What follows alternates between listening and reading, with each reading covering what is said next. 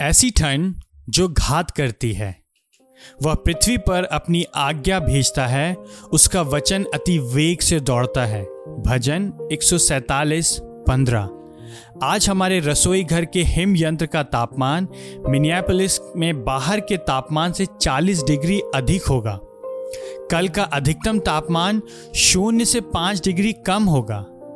हम इसे प्रभु के हाथों से ग्रहण करते हैं। वह पृथ्वी पर अपनी आज्ञा भेजता है। उसका वचन अति वेग से दौड़ता है। वह ऊन के समान हिम गिराता और राग के समान पाला बिखेरता है। अपनी बर्फ़ को वह छोटे छोटे टुकड़ों में गिराता है।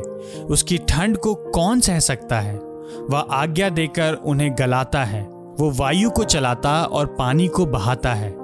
भजन एक सौ सैतालीस, पंद्रह से अठारह। ये एक ऐसी ठंड है जिसके साथ आप खिलवाड़ नहीं कर सकते हैं यह घात करती है।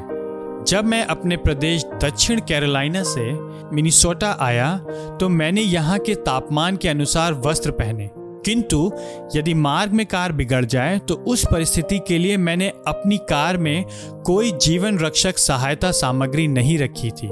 एक रविवार की रात जब मैं ऐसी ही ठंड में कलिसिया भवन से अपने घर जा रहा था, तभी मार्ग में मेरी कार बिगड़ गई। या उस समय की घटना है जब मोबाइल फ़ोन नहीं होते थे।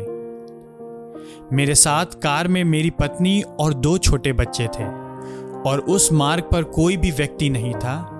तभी मेरी समझ में आया कि यह तो संकटपूर्ण स्थिति है। शीघ्र ही यह अति संकटपूर्ण होने वाला था। अब तक वहाँ कोई नहीं आया था।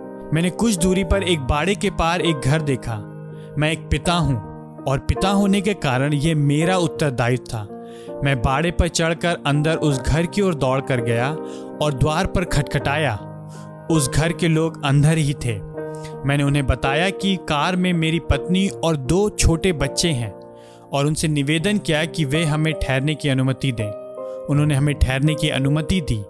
यह ऐसी ठंड है जिसके साथ आप खिलवाड़ नहीं कर सकते हैं। ये एक और ढंग है परमेश्वर के यह कहने का कि चाहे गर्म हो या ठंडा, ऊँचा हो या गहरा, धारदार हो या भोथरा, उच्च स्वर का हो या धीमे स्वर का, चमकीला हो या अंधकार में मेरे साथ मत खेलो।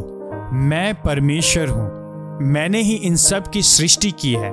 जैसे कि गर्मी में चलने वाली गर्म हवाएँ आवाज़ करती हैं और धीमी बरसात और चाँद से प्रज्वलित वह रातें और झील के किनारे पानी की आवाज़ और मैदान में शोषण और आकाश के पक्षी, ये सब मेरे विषय में बताते हैं।